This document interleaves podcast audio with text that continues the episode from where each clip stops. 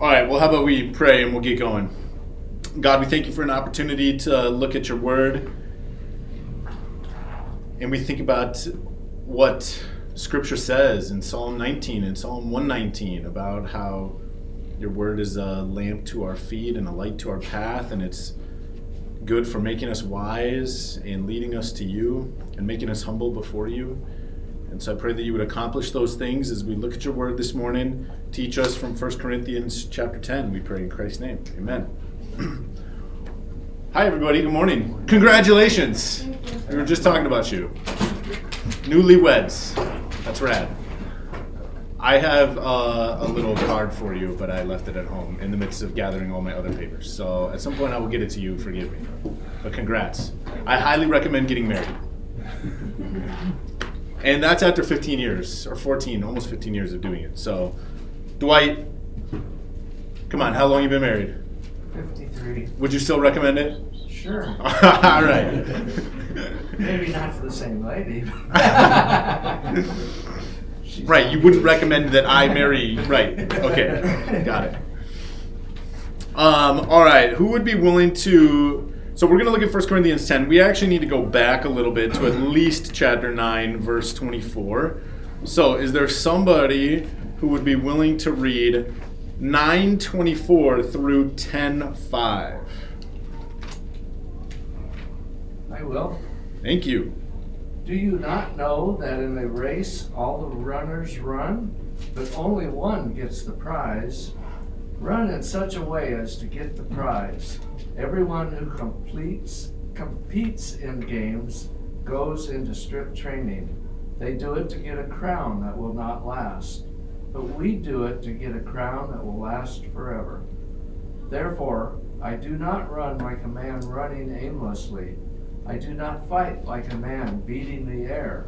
No, I beat my body and make it my slave, so that after I have preached to others, I myself will not be disqualified for the prize. For I do not want you to be ignorant of the fact, brothers, that our forefathers were all under the cloud, and that they all passed through the sea.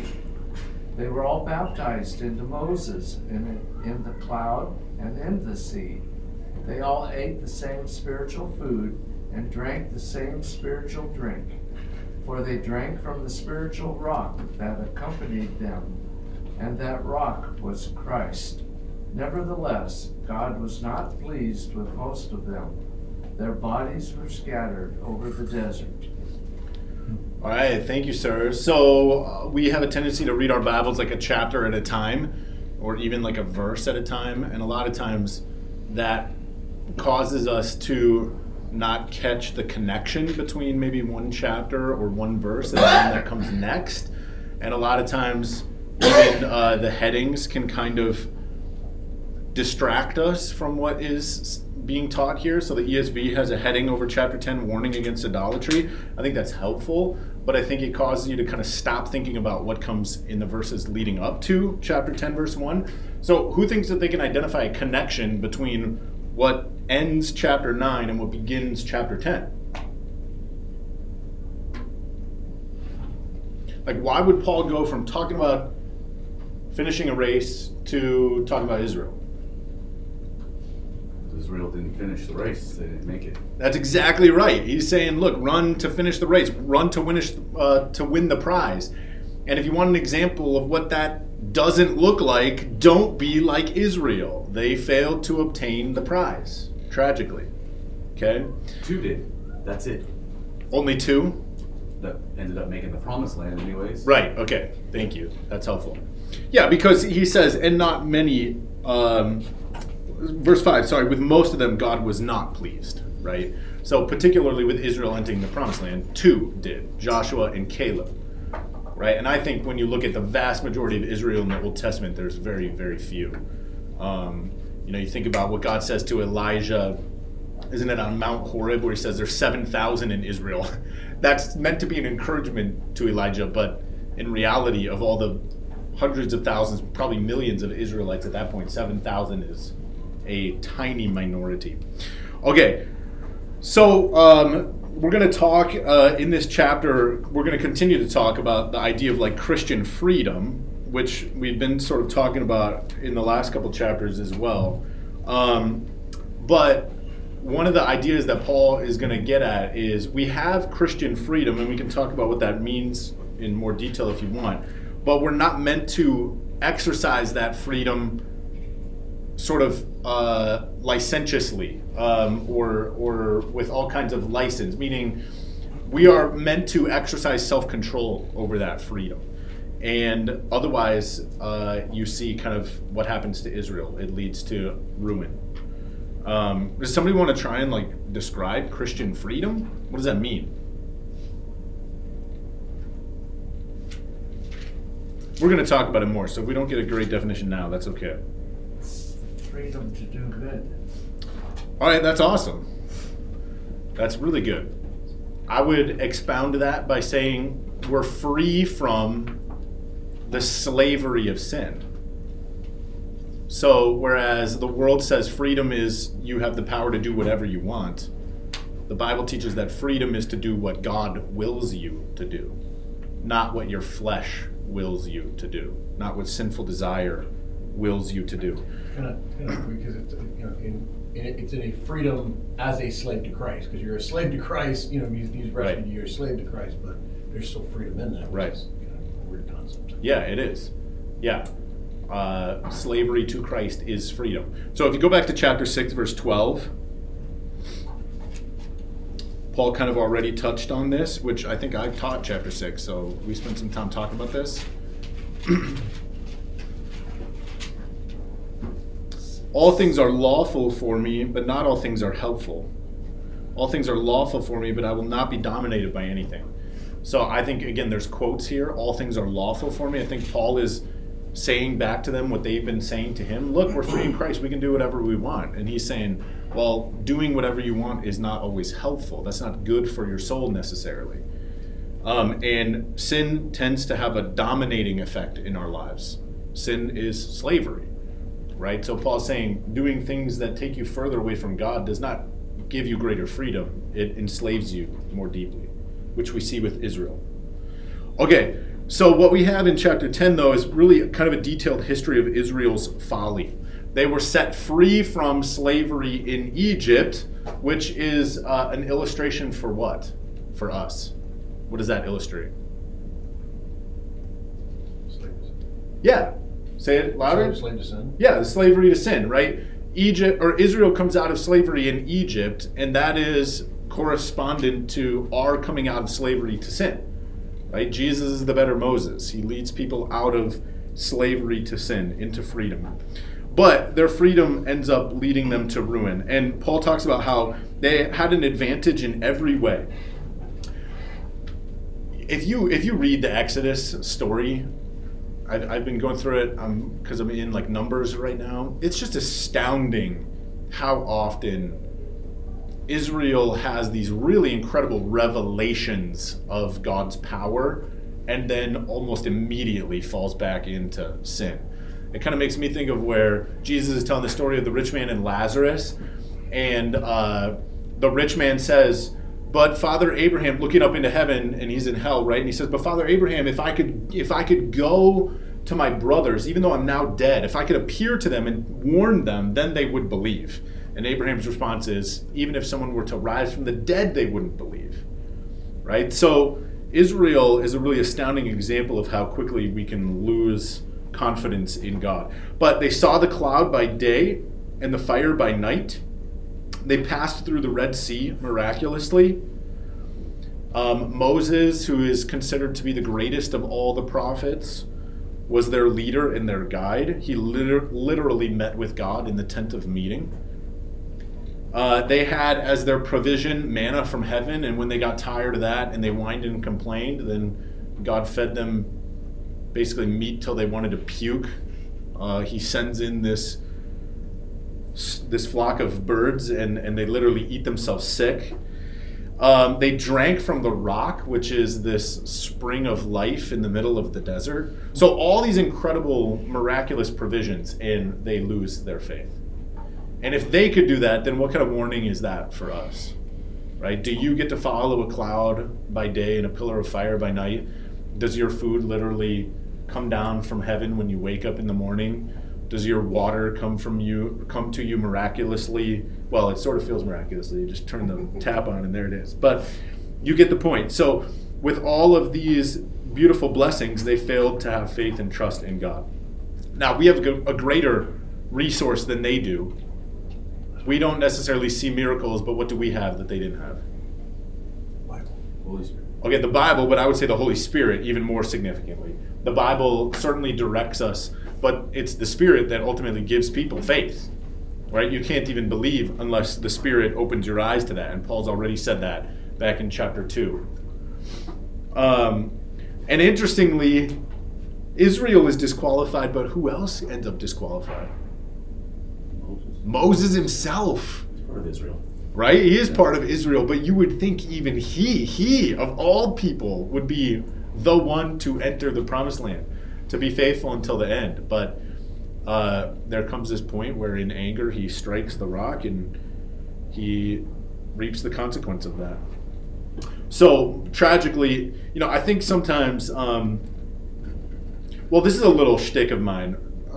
Uh, dispensationalism is a pretty common theological view in our country. Is anybody familiar with dispensationalism? Want to try and define it? Throughout time, there's been different periods of time that God has worked, and uh, and, and each of those is a dispensation of God working in you know other people may think of covenant. God, you know, these just time time periods. Yeah, absolutely. That's a great definition. Thank you. There's really two predominant ways to reconcile the Old Testament and the New Testament. How do they kind of fit together? Um, because they are tonally kind of different. And one of them is that God just works differently in different periods of time, different dispensations. Uh, so you have like the dispensation where the early what, what we've been looking at in Genesis, right? Like from Adam to Moses, and then you have like, or I'm sorry, from Adam to Noah, and then you have like Noah through the patriarchs, and then you have uh, Moses in the time of Israel. God works differently in different dispensations, and I think one of the things that kind of ends up happening sometimes with people who don't know, maybe know dispensationalism well enough is they kind of idolize Israel like it was this idyllic period of time in God's plan of redemption. And in reality, if you read the Old Testament, you can't you can't come to that conclusion. Um, and Paul is saying here, the lesson that we learn from Israel is not how to approach God, but how not to interact with God. Right? Can we real for just a minute Yeah. talk on what what we just talked about disqualified? I think last week Brian and Bob were talking past each other, and I think I see both things in Scripture, and even here you're alluding to Moses being disqualified, yet I think to a different degree than um, the rest of Israel. And so, was Paul in, in chapter, 9, talk, was he talking about being disqualified in the sense of um, maintaining salvation? And, or like Moses, did Moses still maintain salvation in heaven when we see Moses in heaven? Because I don't think the Israelites that were disqualified in the first part of 10 maintain heaven. You know what I mean? Like, or this salvation in a sense. Yeah. Um, because um, we, we just said Moses got disqualified. Right. Probably in. So I think there's two applications you can make here, but ultimately Paul has in mind losing salvation. I mean, if you if you don't maintain your commitment to Christ to the end, then you don't you you end up disqualified. Um, and and that's a warning. Okay, I mean, I I'm, I hold the position theologically that you can't lose your salvation, but we don't know who ultimately is saved until they're in the ground, and we can say that's clearly a saint, right? Um, I, I guess I shouldn't say that because I would say of myself, I'm saved. I have no doubt of that. I, I think I will be faithful to the end because of God's grace. Um, but we can look at passages like, um, and why can't I think of it? Um, Well, I guess I'm asking, was Moses disqualified in the salvific sense? Because we that came out of um, our mouths right now. right? No, I would say absolutely not. Moses was not disqualified in a salvific sense. From getting into the into the new into into the new uh, land of, of milk I- and honey, I- he was not, not able to get in. Right. Right. That was where the disqualification happened. Yes, right? he, he yes he was disqualified from entering the physical promised land, but not the spiritual promised land. So Would you disagree with that? No, I agree. I Oh. think so. There's temporal um, things like you know. I think we're going to read in chapter 11. They, you know, that many of them died. Yeah, and um, and actually another great place to go for this, and why can I not think of it? Um, Paul's going to deal with this again in Second Corinthians. Man, where is it? If you build with hay or Oh, straw, that's First Corinthians four. is it four? We already talked about it. Okay, sorry. Yeah, so he's already dealt with this back in chapter four of First Corinthians. Um, Or it's uh, three. is it three? Okay. Thank you. But um, I guess so. The example to us, because it says here twice, they are examples for us. The example for us is not, yeah, you might get disqualified of temporal things, run in such a way. I think the example for us is don't, well, don't apostatize, right? Absolutely. I, I think that's exactly right. And and what I'm trying to protect against is um, because I don't believe that you can lose your salvation, right? I believe that the saints will persevere to the end. Um, if you didn't earn your, well, I heard somebody say it in a kind of a funny way recently. If you could lose your salvation, you would have already, right? Because it's not dependent on you. But we can't then say so warnings like this don't really matter that if, if, if that's the route you go then you're probably maybe already drifting towards apostasy this is a sincere warning and if you don't maintain holiness because holiness is a sign of the indwelling spirit then you're on track to lose your salvation My, so yeah I'm sorry, my futile No. efforts to try to say that is you can't lose your salvation in the sense that no principalities, no powers, nothing can take it away from you. It's secure in Christ. But if you say, I don't want this, I don't I reject Christ, you're don't be deceived, you've given up your salvation. Yeah. No one took it from you. You can't you can't lose it, but if you want to abandon it, here's the warnings. Don't don't do it. Don't- Yeah. That's the only way you can lose it is to abandon just it. to give it up yeah that's good and i think that actually probably intersects well with like hebrews 6 where it talks with that that you've tasted of enlightenment and um, you've seen the powers of the age to come that's good so yeah because otherwise you could read something like this and be like well that's not my problem because i got the holy spirit and paul would say you're not paying attention right don't don't walk away from this i mean israel had every right to it and they chose not to Yeah, or callous people will say, they still got salvation. I'll just live my life a little loose here, and you know they still got. I don't care about the rewards here. You know, I don't care about that. But that's Yeah. not what it's saying. So- Yeah, no, that's that's really good. Um, I mean, look at verse six. These now these things took place as examples for us that we might not desire evil as they did. I mean, if you desire evil, there's no way you're going to end up in the kingdom of God. Um, again, I heard somebody say this recently, and maybe I already said it. In heaven, there's no place to sneak off for a quick sin. Right? Like if you really like sin, and, and even though in a, in a group of people you might uh, pretend a certain way, a certain righteousness. In heaven, there's no place you can't like find a back alley where you can go and be like, ah, have a little sin, right? It doesn't work like that. Um, and if that's what you desire, then heaven is not going to be a place where you will fit in very well.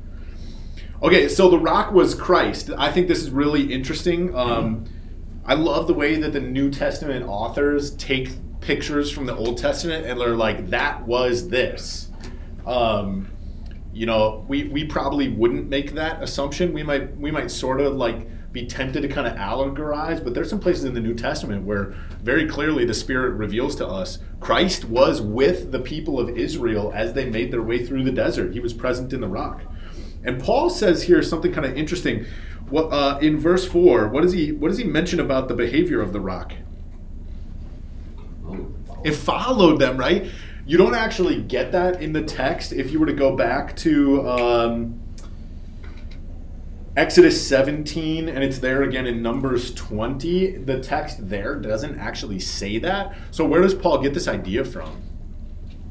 rabbinic writings. Yeah, I think so. He, I mean, I guess this could be the Holy Spirit revealing it to him, but um, there's a Talmud Sukkah three eleven where it says, um, and so so the Talmud is rabbinical reflections. It's like a rabbinical commentary on the Old Testament, and so Talmud uh, Sukkah three eleven says, and so the well which was with the Israelites in the wilderness was a rock the size of a large round vessel, surging and gurgling upward, as from the mouth of this little flask, rising up with them unto the mountains, and going down with them into the valleys.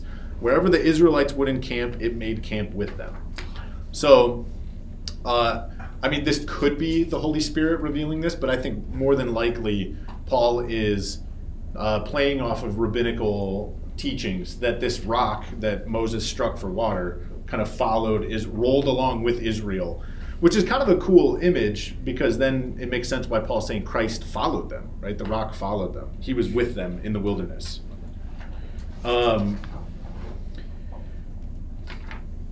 yeah, okay, so another thing that's kind of interesting here is um, you have this mention of um, the rock and if we were to go back to Exodus 17 6, it says that Moses struck the rock. You don't, you don't actually need to go there if you don't want to, but Exodus 17, it says that Moses struck the rock. Um, the Hebrew word there is actually the word nakah, and it means more than to like hit. It actually means to smite. So Moses smote the rock, and it brought forth the living water. Uh, that word nakah to smite also shows up in Isaiah 53, verse 4. Does anybody know what Isaiah 53 is? Is the suffering servant. It's Isaiah's prophecy about the Messiah and how God would smite him.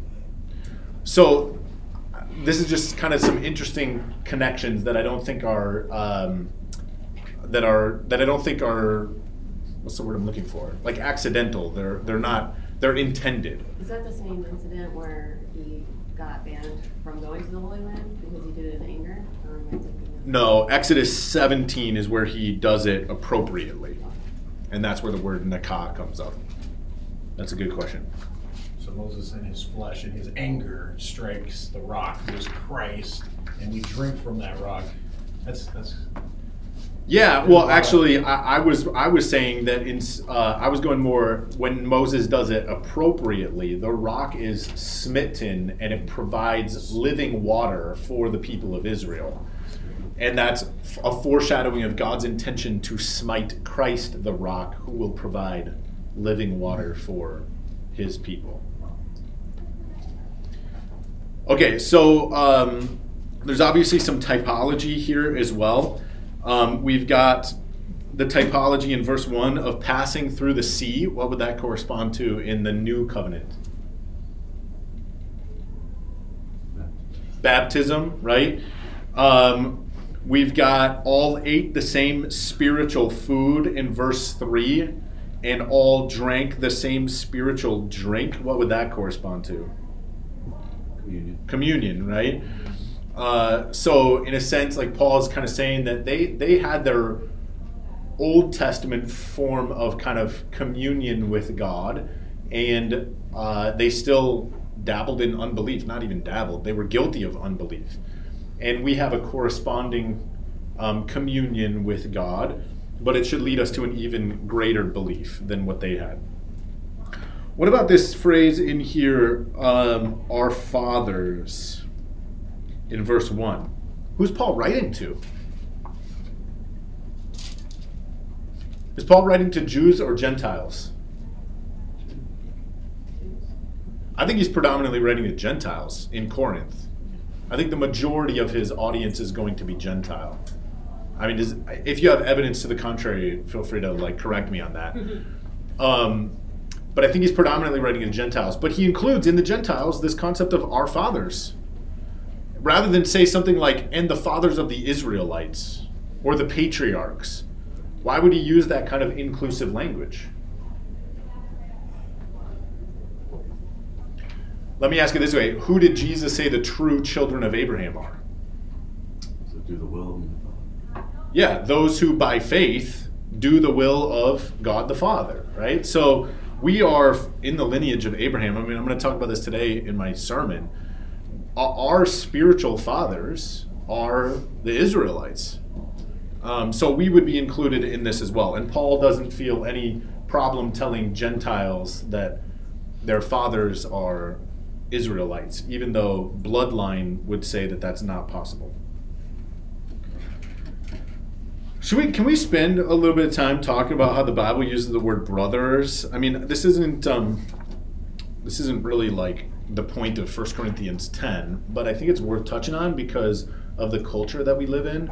So Paul says, "I do not want you to be unaware, brothers." Does anybody is anybody reading from a translation that writes that differently?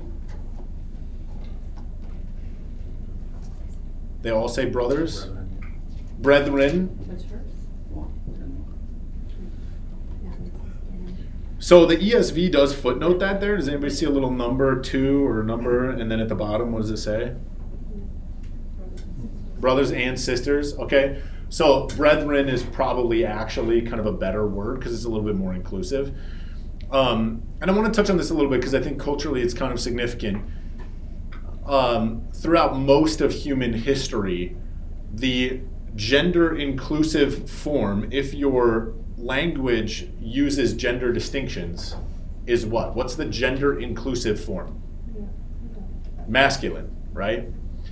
Um, but we are living in a culture that is trying desperately hard to erase that. Why is that? Sin. Yeah, I think it is sin, right? Uh, does anybody have a problem with the fact that God chooses to reveal himself as male? Because there's a movement of people that supposedly cra- claim Christianity to sort of scrub that and give God either gender neutral terminology or maybe he, she, inclusive, male, female. When, when you ask the question, anybody, did you mean anybody in this room? Right. Okay. I would suspect nobody in this room, but there's lots of anybodies. So I'm all for uh, trying to find ways to be more inclusive if possible. But the fact of the matter is, we disrespect God if we use language different than what He used. But Grady, even that statement is a false statement. You- you're What do you mean? that- Because you, you, you, you didn't clarify it. You said you're all in favor of being more inclusive. That's totally untrue. Okay, let me let me say it a different If way. I That's ask fair. it, if, if I say it in a, in a certain category, you're not willing to be inclusive in women being part of the elder team. You're not willing to be inclusive in, um, in, in, uh, men going into women's bathrooms. You're not willing to be, so you can't say. Yeah, that's fair. Inclusive. You have to define what you're being inclusive. yeah let me try let me try and say it again i am um, i am all for making sure that we clearly communicate that in the eyes of god male and female are equal in value There you go. Well, That's, that's. But we cannot re- erase the distinctions that god has chosen to write into both creation and his word. That's not our we don't have the authority to do that. Um, so something like brothers where greek probably has in mind not just an address to the males present who are reading this letter or hearing this letter a word like brethren or a footnote like brothers and sisters to clarify that this is inclusive i actually prefer leaving the word brothers because that's the actual greek word and then putting in a footnote that says that this is a in a culture that uses gender distinctions this is an inclusive word but um, but I think we need to be very clear. Like when God reveals Himself as a He, that's intentional. Now, is God actually male? Christ was He But- says he made them in our image, male and female. male and female, exactly. Okay, so but God chooses to be called Him or Father. So that's something we need to respect. We, we shouldn't we shouldn't get confused and think of God as like a male. We can think of Christ as male, and I don't even know how that works because they're one God and yet they're distinct in persons. But all right, any other thoughts, questions, comments on that? It's interesting to me that this is even potentially controversial. That we live in an age where people would be like, it's really kind of inappropriate that the Bible has the word brothers in it. It shouldn't be controversial, right? All right. Well, I guess that was another little shtick. No, last chance. Any comments on that? I'm sure the new NIV does not say that. I think it does say brothers and sisters, which again is an appropriate translation. It's just not my preferred translation. And actually, I'll, I'll tell you this too. I tend to prefer a little bit more difficult translations, the more essentially literal translations, because they make us work a little harder. to understand the text versus like where it's all being sort of done for us. Okay. Um, somebody willing to read for us 6 through 13.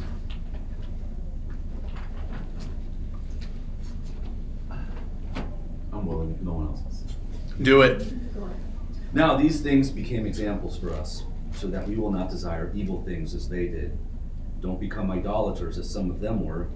As it is written, the people sat down to eat and drink and got up to play. Let us not commit sexual immorality as some of them did, and in a single day 23,000 people fell dead. Let us not test Christ as some of them did and were destroyed by snakes. Nor should we complain as some of them did and were killed by the destroyer. Now these things happened to them as examples, and they were written as a warning to us, on whom the ends of the ages have come. I'm sorry, am I going through 13? Yes. So whoever thinks he stands must be careful not to fall. No temptation has overtaken you except what is common to humanity. God is faithful, and he will not allow you to be tempted beyond what you are able. But within it, but with the temptation, he will also provide a way of escape so that you are able to bear it. Thank you. Okay, so we get four different examples here. Um, rather than just sort of generally say, don't blow it like Israel did, Paul's like, let's zoom in on a couple of clear examples. And he's sort of already done that when he said the cloud by day and the fire by night and the ate manna, but that's pretty general. We can actually look at, like, I think the passages that um, Paul has in mind here. Um, but before we do that, I, I want to remind you that, uh, well, not remind you, maybe just make you aware or point out that I think a lot of times Christians neglect the Old Testament in their reading of Scripture personally. I can understand that from a pastor when it comes to preaching because I can literally count up the number of hours that I have in my life to stand in front of the church and teach. And so I think it's more profitable to sort of focus on the New Testament and then, where appropriate, kind of point back. But probably over the course of my life, we'll spend maybe a quarter of the time in the Old Testament, like we're doing now with Genesis, and three quarters of the time in the New Testament. And I think I can justify that. But I think a lot of times Christians sort of neglect their reading the Old Testament in their scripture reading. And uh, you'll even hear them sort of justify, well, now that we have the new covenant, we don't need the old covenant. Or now that we have the New Testament, we don't need the Old Testament. But what is Paul doing here with the Old Testament? Does he sort of think, guys, now that we got Jesus, it doesn't really matter anymore? What's his approach? Showing Christ in the Old Testament. Showing Christ in the Old Testament, that's that's awesome, that's so good. And he's using it as a teaching example for us. Right? This is a great way for us to learn the kinds of things that please God and the kinds of things that don't please God. So, verse 6, we already kind of looked at it, but these things took place as examples for us. How are you going to know that they're an example unless you're familiar with the story? How are you going to learn the wisdom out of it unless you kind of know the story? Um, To add a layer to that, though, those folks didn't have the choice between reading the New Testament and the Old Testament. true, it's true. I mean, they're reading the New Testament as they're hearing this letter, you could say, but they didn't have, they couldn't like, you know, Make a choice about pull it. right. Yeah. Exactly. That's a good point. Um, and, and and don't misunderstand. I think that probably the majority of our attention should go to the New Testament because that's the, the end goal is to reveal Christ, and you only get you only get veiled revelations of Him in the Old Testament. But certainly, our understanding of the New Testament can become more lucid, more clear by understanding the things in the Old Testament. Let, us take Revelation, for example. Um, Greg Beale, in his commentary on Revelation, says that literally every verse of Revelation has a reference to the Old Testament. Well, how are you really going to understand that unless you're pretty familiar with the Old Testament? Um, and, and when you have a, a a grasp of the Old Testament and you read Revelation, you're like, oh my goodness, I see how all these things correspond. Um, we're going to even talk about that a little bit today as we talk about Babylon in the, the main service. So I think there's three ways to gain wisdom. Um, the first one is you can do something stupid and learn that it hurts. The second one is you can watch somebody else do something stupid and learn that it hurts. But I think probably the best way is you can read the instruction book and learn that if you do something stupid, it's going to hurt. And what I mean by that is, you know, take my stove at home, right? Uh, I could put my hand on the stove and learn that that hurts, and I shouldn't do that. Or I could watch somebody else put their hand on the stove and learn that that hurts, and I shouldn't do that. Or when they installed the stove, they said, "Here's the instruction book." I can read the instruction book that on the front page says, "Warning: Do not touch the stove when it's hot." Right. So, in many ways, Paul, I think, is sort of drawing out for us this concept from God's word. You could go do what Israel did and see that it's painful. You could see from Israel that it's painful, or you could just listen to what I'm telling you about what Israel did, and you'll know that that's foolish. Um, we already talked about how it's astounding how quickly Israel abandons God. They come out of Egypt with miracles and the gold of wealth in their hands. So, so sorry, we're going to look um, now at these different examples. So the first one is in Exodus 32. We don't necessarily need to turn there, but if you if you're taking notes and you want to take notes, um, when it says here in verse seven, "Do not be idolaters as some of them were." As it is written, the people sat down to eat and drink and rose up to play. So that's Exodus 32, verses 1 through 6. And I mean, this is right after Israel comes out of slavery in Egypt. They just saw the 10 plagues, they saw the parting of the sea. God's been providing for them. They're now at the base of Mount Sinai. Literally, the cloud is still up there, this terrifying, lightning filled darkness that represents the presence of God. They're at the foot of Mount Sinai. And what do they do? They take the wealth that they plundered from Egypt and they melt it down and they make an idol to worship. Because that guy Moses had been gone for like 40 days. We don't even know where he went, right? We're tired of waiting. Let's make our own God. So, and, and Paul says this is a, a reminder, a warning to us that we too can easily forget. Um, yeah, I mean, just reflect for a moment on all the times in your life where God has been good to you and He's answered your prayers and He's provided and He's relieved your anxieties and He's soothed your fears and He's comforted you. And then think about how quickly you forget. How only a week can go by before you're again back in anxiety and back in desperation and wondering if God is even faithful, if He even hears your prayers, if He even cares, right? And Paul warns us not to be like that, not to be like Israel in that. Um, so they rose up to play, could have a sexual connotation to it but it doesn't necessarily need to have a sexual connotation to it. Yeah. My version doesn't say play, it says pagan revelry. Okay. Um, so I spent some time looking at this word, and it does quite literally mean laughter or revelry.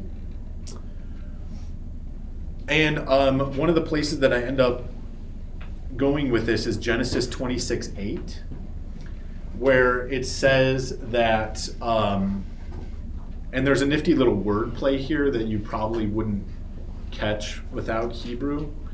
But what, what does the word Isaac mean? Does anybody remember? Laughter. Laughter. It's very similar to this word, actually. And in Genesis 26 8, we find Abimelech, the king, looking at. It's Abimelech, right? Yeah, it's Abimelech. Abimelech, the king, seeing Isaac laughing with his wife Rebecca. And that's the moment that Abimelech realizes that Isaac is married to Rebecca. Okay? So, my guess is most people don't see a male and a female laughing together and then assume that they're married. So, what I'm getting at is it could imply more than just laughter, it could imply some kind of sexual connotation to it, and that's why Abimelech knew that Isaac and Rebecca were married. It could have the concept of like fondling, even. So they they they they rose up to engage in revelry, but it doesn't have to have that sexual connotation to it to be displeasing to God. They're not celebrating the God of, or they're not celebrating Yahweh and what He has done. They're now celebrating this idol that they made that they're now bowing down to. Um, the point is, turning away from Yahweh produces evil. That's that's the ultimate point that Paul has in mind there. But let's acknowledge that sexual immorality and idolatry often go hand in hand. Um, I mean, how explicit should I be about this? Did we already talk about like the Asherah poles? I feel like I talked about that in adult Sunday school not too long ago. So the, the pagan gods of the nations around Israel, that idolatry included in it all kinds of sexual immorality. And I'll just sort of skim over it by saying that fertility, like rain, was perceived as a sort of fertility on the part of the gods and to arouse the gods, you would then engage in sexual acts, and that would bring the rains. Does that make sense? So, idolatry and sexual immorality often go hand in hand. Now, you can think about this um, in a modern sense. Idols are enslaving, they're false gods, they're demanding, they always want more and more, they're insatiable, they're hungry and greedy. And so you think about something like the addicting nature of pornography. For many men, it's become a ritual. It's a, it's a form of almost idolatrous worship that they can't even free themselves from. It is very much like uh, idol worship and slavery and sexual immorality all wrapped up in one. Or think about the religious devotion of the LGBTQ fanaticism that's taking place right now. It really is a, a religious movement. Um, it's got its prophets and priests, and if you say blasphemous things, then you get targeted for either excommunication or um, maybe worse than that. It's so anyway. The point is, idolatry and sexual immorality are often closely knit together. Comments? Questions, thoughts on that?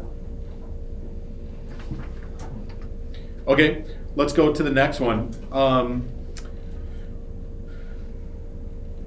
so, and and I didn't give you a reference for that one. Verse eight: We must not indulge in sexual immorality, as some of them did, and twenty-three thousand fell in a single day. That's Numbers twenty-five, verses four through nine.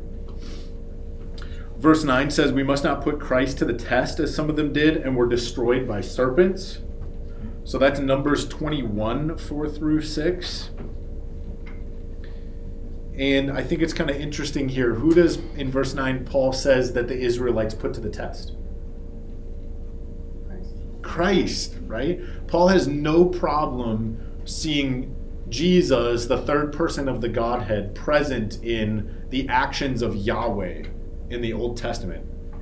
You know, there's some people that say, oh, the Bible doesn't teach very clearly the Trinity. Um, clearly, there must be three different gods. But Paul assumes it. He doesn't even feel he needs to make an argument for it, right? Who was, who did they offend? Who did they test in the Old Testament? The Israelites. They tested Jesus, and that was angering to God.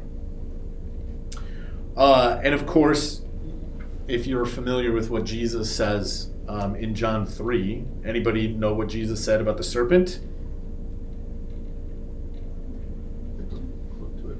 Yeah, Jesus plays off of this in John chapter 3. He says, Just as Moses lifted up the serpent in the wilderness that Israel might be saved, so too must the Son of Man be lifted up, that all who look to him would be saved. Yeah. I think it's appropriate to say at this point that uh, every Christian cult immediately separates in some form the Trinity. That's the first movement of any, again, I- I'd say any, any cult that follows, you know, the, the, uh, you know, I mean, that's, that's the, always, it's the first deviation. Yeah, I would say it a little bit different. I wouldn't say that that's always, but I would say there's two. There's always one of two. Either they diminish God in some way or they elevate man in some way. Either they make God like man or they make man like God. No, what I'm talking about is, you were talking about the Trinity. Yeah. Okay, that, that specifically. Most of them, what they do is they elevate the God the Father above Christ and the, or, or the Holy Spirit, or they move the Holy Spirit out in some way. Yeah. That they all mess with the Trinity. Yeah, and I, I, all I'm saying is, I think an alternate way that you could say that is diminish God by making him three, or diminish God by making a part of the Trinity only man, or diminish God by removing the Spirit. Those kinds of things. We're just we're saying the same thing, just in one one stating it positively, one stating it negatively. But you're right. That's always pay attention to how people define and describe the Godhead, Right. because if you want to sniff That- out That's more what I was saying than anything. So Yeah. you guys are saying cults are unbiblical. That's Cults are definitely unbiblical. By definition. Um, okay, so Jesus says the snake must be lifted up, and uh, well, sorry, that's what happened in the Old Testament. The snake was lifted up. The ser- sorry, the serpents came into the camp. They bit the Israelites. They were poisoned. They were dying. God says to Moses, "Make a serpent, put it on a stick, raise it up. Anybody who looks at it, the poison will kill them." Jesus says, "I am the snake." Right? I am the one who, when lifted up, if you look to him, will be saved. Now, does anybody have a problem with that? Where else do we get snake imagery? right? The devil in uh, in Genesis uh, chapter three. So this is an important point to make. There is a method of interpretation called first use, and first use first use hermeneutic says that whenever you find this imagery first in the Bible, that's going to dictate how you should interpret that imagery all through the Bible. Okay? But obviously, this instance where Jesus says, I'm like the snake, uh, totally undoes that. So be very careful how you take imagery that you find in one place and apply it to the other. What should ultimately constrain the use of the imagery? context. Context, thank you. Context is what constrains it. Jesus is not saying, I'm like Satan. No, he's saying, I'm like that picture where the snake was the redemptive thing. I am the ultimate redemptive thing. Okay? That's super important because there's even some places where it switches like that, and you have to be really careful. In one instance, Jesus says, uh, You can't put new wine into old wineskins. And he says, When people ta taste old wine, they don't want the new wine. You got to think through that really carefully because those seem like contradictory statements. But you can work through it and you can understand the, the metaphor is changing. Is that helpful at all? Okay. Um, and uh, maybe we already mentioned this too, but Jude 5 is kind of interesting because it says, when Christ led a people out of Egypt. I think that that's kind of cool because who led people out of Egypt? Yahweh. And yet Jude says it was Christ. Okay, what do you think it means to put test Christ to the test? Paul warns us against doing this in verse 9.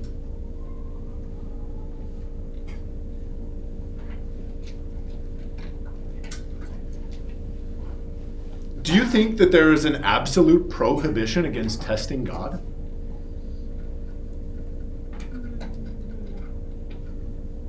In what, con- in what context? Like, I mean, I'm just. Do you think that it's always Paul says don't test God, but do you think it's always wrong to test God? Well, you have people like, uh, uh, what's his name, that took the, the, if if it was wet or if it was dry, you know, these Gideon. things look Gideon. like tests, right, right, I'm sorry. If you test him in his promises, like I believe that God, I'm testing him with my faith right now. I, it's not realized yet, but I trust that God is faithful, and when I perish, I will not really die, and I'll be with God in heaven. That's a test, so to speak. Yeah. If I wake up as an unconscious bowl of spaghetti, then I'm not going to Let's not go there. But, but you can't test might them as like just- Gideon tested them. Yeah, so people will often go to Gideon and they'll say, "Look, Gideon tested God, and he's a judge of the Old Testament."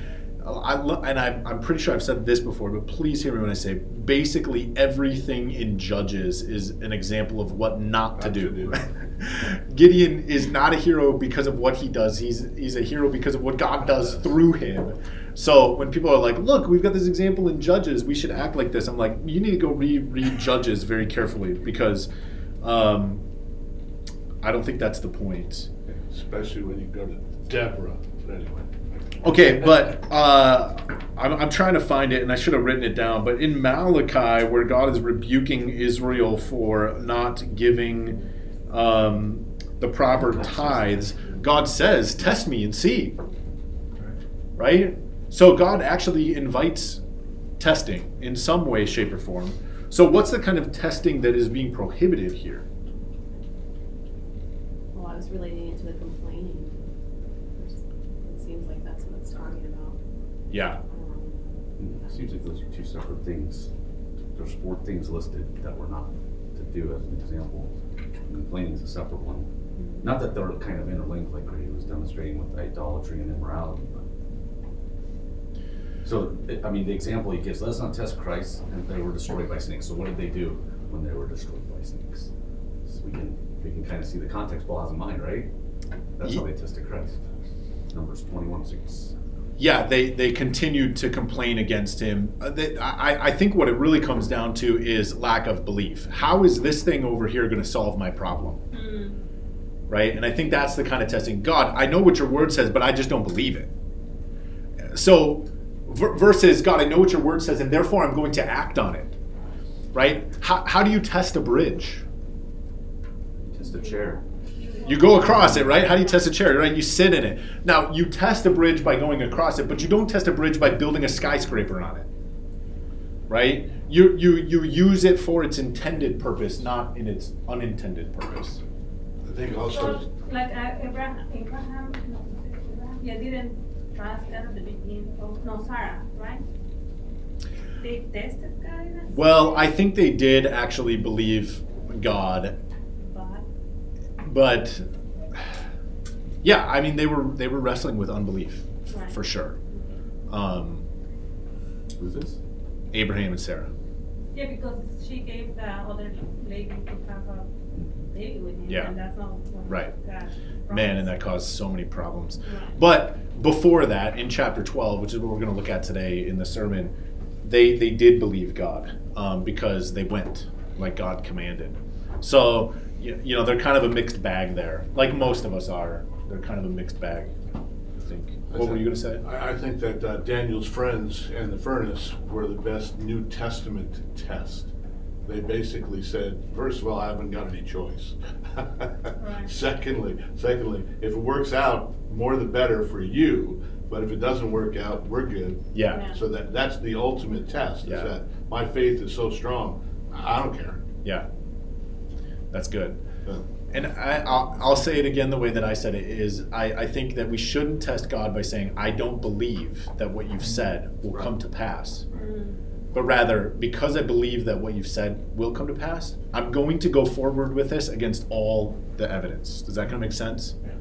Okay. yeah. Um, yeah. I mean, uh, maybe a good example of this would be something like your company is requiring you to do something that's unethical. And I'm not trying to relate this to like vaccines or anything, so don't don't take it too far. Your company says you must do something that is unethical.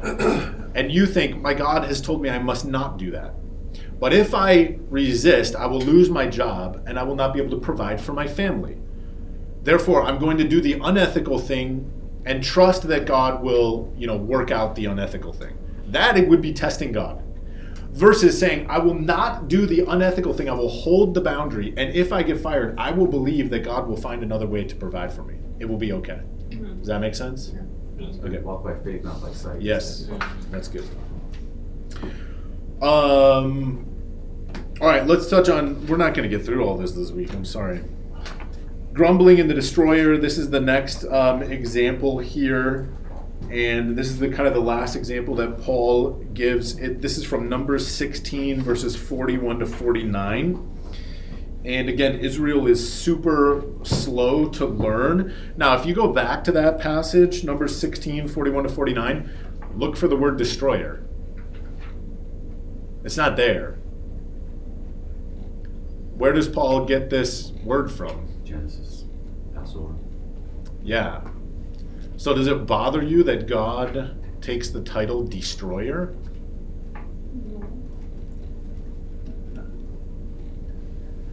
You're the one who can destroy both body and soul. Yeah. I, I found that uh, sometimes people who call themselves Christians, because their theological understanding of God is, is really small, he's kind of like Santa Claus.